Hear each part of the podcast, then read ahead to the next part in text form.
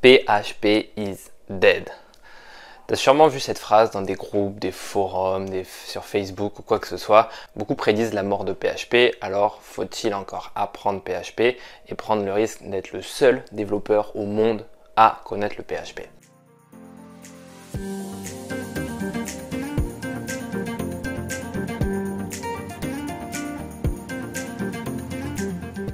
D'après le site W3Tech, 78,9% des sites web sont faits avec PHP. C'est-à-dire que presque un site sur 8 utilise ce langage. Alors, est-ce que PHP est-il vraiment mort?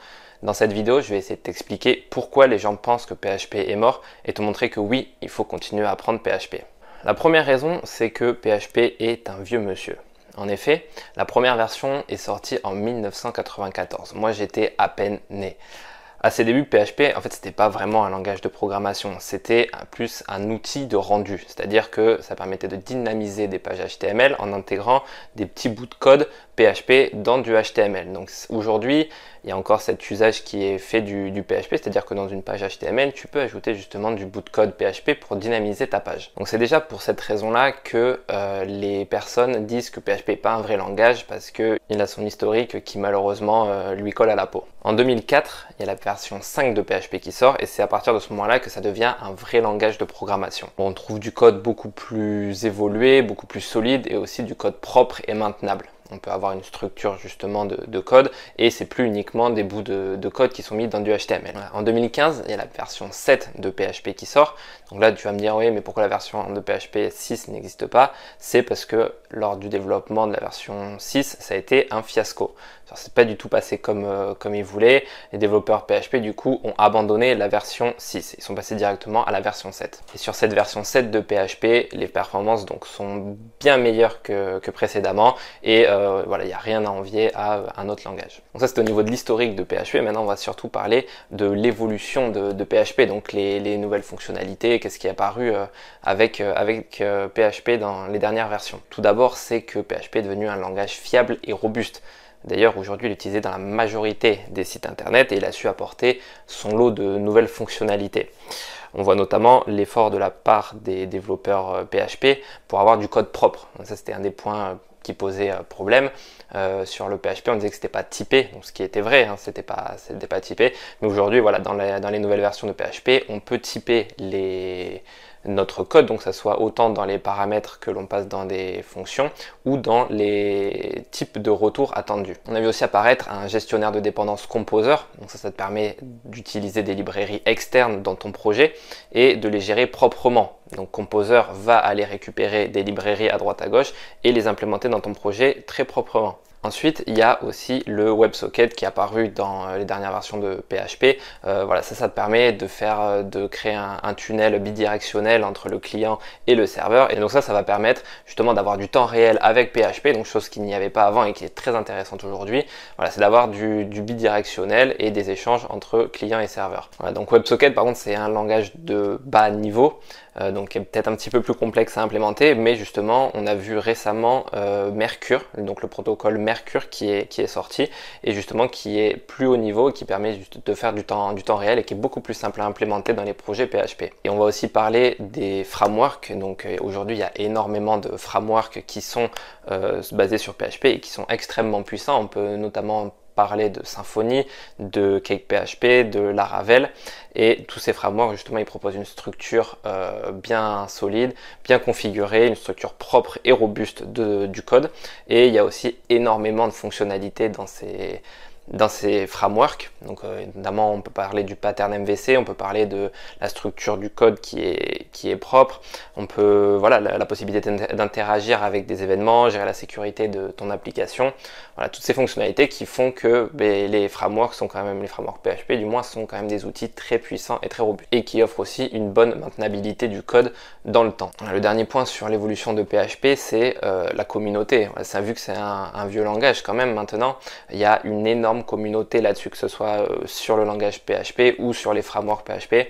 Il y a de très très grosses communautés et justement ça te permettra de pouvoir euh, trouver de la documentation facilement lorsque tu seras bloqué ou euh, voilà d'accéder à des personnes qui ont la compétence, enfin une grosse communauté qui a la compétence de pouvoir t'aider et c'est assez facile de trouver des solutions. Donc maintenant on va parler un petit peu du, futur de PHP, donc est-ce qu'il faut continuer à l'apprendre, est-ce qu'on arrête ou quoi que ce soit? depuis quelques années c'est vrai que le JavaScript a une popularité donc, qui, est, en hausse, il y a énormément de développeurs qui se mettent à apprendre JavaScript, euh, qui disent que donc PHP euh, est mort, donc qui se lancent sur éventuellement du, du Node.js et bah, vu que c'est assez en hausse, ça évolue extrêmement rapidement et ça permet, enfin malheureusement les débutants se sentent un petit peu perdus avec ça parce qu'il y a beaucoup de choses à apprendre, ça évolue très très vite et ils savent pas trop euh, voilà, comment, comment commencer. Et vu que ça permet de faire des choses extrêmement complexes, euh, voilà, les... c'est pas forcément toujours évident à, apprivoiser, notamment tout ce qui est framework JS, euh, Angular et tout, ça a une courbe d'apprentissage qui est assez rude et ça peut être assez compliqué au début de se lancer sur l'apprentissage d'un framework JavaScript. contrairement à ça, je trouve que le PHP c'est beaucoup plus facile à apprendre, on peut y aller vraiment étape par étape. Alors on peut commencer par euh, faire du code dégueulasse, c'est-à-dire euh, utiliser justement cette possibilité d'intégrer du code PHP dans du code HTML. Alors euh, voilà, à terme, ça sera pas du, c'est pas du beau code, mais ça te permet justement déjà de, partir du HTML et de dynamiser tes pages petit à petit, de commencer à mettre un pied dans le, dans le PHP, et par la suite, voilà, de, faire du code un petit peu plus propre et de passer sur de l'objet et éventuellement sur des, sur des frameworks. Moi, je trouve que le PHP est plus facile à apprendre que le JavaScript. Voilà, de plus, comme je disais tout à l'heure, il y a une énorme et il y a aussi bah, beaucoup d'emplois par rapport à ça. C'est-à-dire que Aujourd'hui, vu que 80% des sites sont faits avec PHP, bah, tu te doutes bien aussi qu'il y a beaucoup d'entreprises qui utilisent le PHP et qui vont recruter des développeurs PHP. ça, ça peut être un, gros point à, mettre en avant euh, selon tes objectifs. Si ton objectif, c'est par exemple de trouver un, travail, tu n'auras pas de difficultés particulières. Le dernier point que je voudrais évoquer, c'est que ben, un langage, ça reste un langage. Ce que je veux dire, c'est un outil en fait. C'est faut comprendre que le PHP ou JavaScript ou le Java ou n'importe quel autre langage, ça reste des outils. Et les outils vont répondre à un besoin. Donc la chose essentielle à voir, c'est quel besoin tu as, qu'est-ce que tu veux faire, quel est ton projet, quel est ton objectif. Et à partir de ça, c'est là où tu vas choisir justement ton langage. Aujourd'hui, c'est vrai qu'avec le JavaScript, pour toute la partie front, on peut faire quand même des choses exceptionnelles, et notamment avec les, nouveaux frameworks comme Angular ou Vue ou Vue.js ou quoi que ce soit. Et on peut trouver éventuellement un, bon compromis entre, entre les deux. On peut mixer les deux langages, c'est-à-dire que tu peux garder du PHP pour la partie back, faire des, faire des API euh, avec euh, voilà, des API puissantes et tout, et du côté front, passer sur un framework JavaScript avec Vue notamment, et voilà, tu fais des appels depuis ton front-end vers ton back-end. Donc tu t'appelles tes API et ton API t'envoie des réponses. Et ainsi tu peux justement euh, fusionner voilà, du PHP en back et du JavaScript en, front. C'est assez puissant.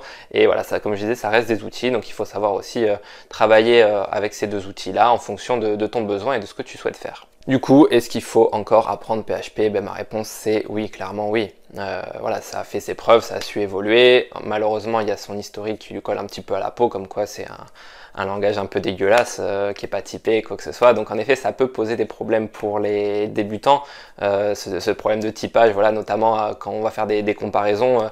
c'est vrai qu'en PHP, tu peux, comparer un peu tout et n'importe quoi, donc ça peut poser des problèmes pour les, débutants, mais ça reste un langage qui est quand même assez robuste, assez solide, qui, est maintenant assez vieux et qui a su évoluer avec le temps. Après, ça reste un outil, donc faut savoir aussi s'adapter aux besoins et choisir son langage en fonction de ton besoin.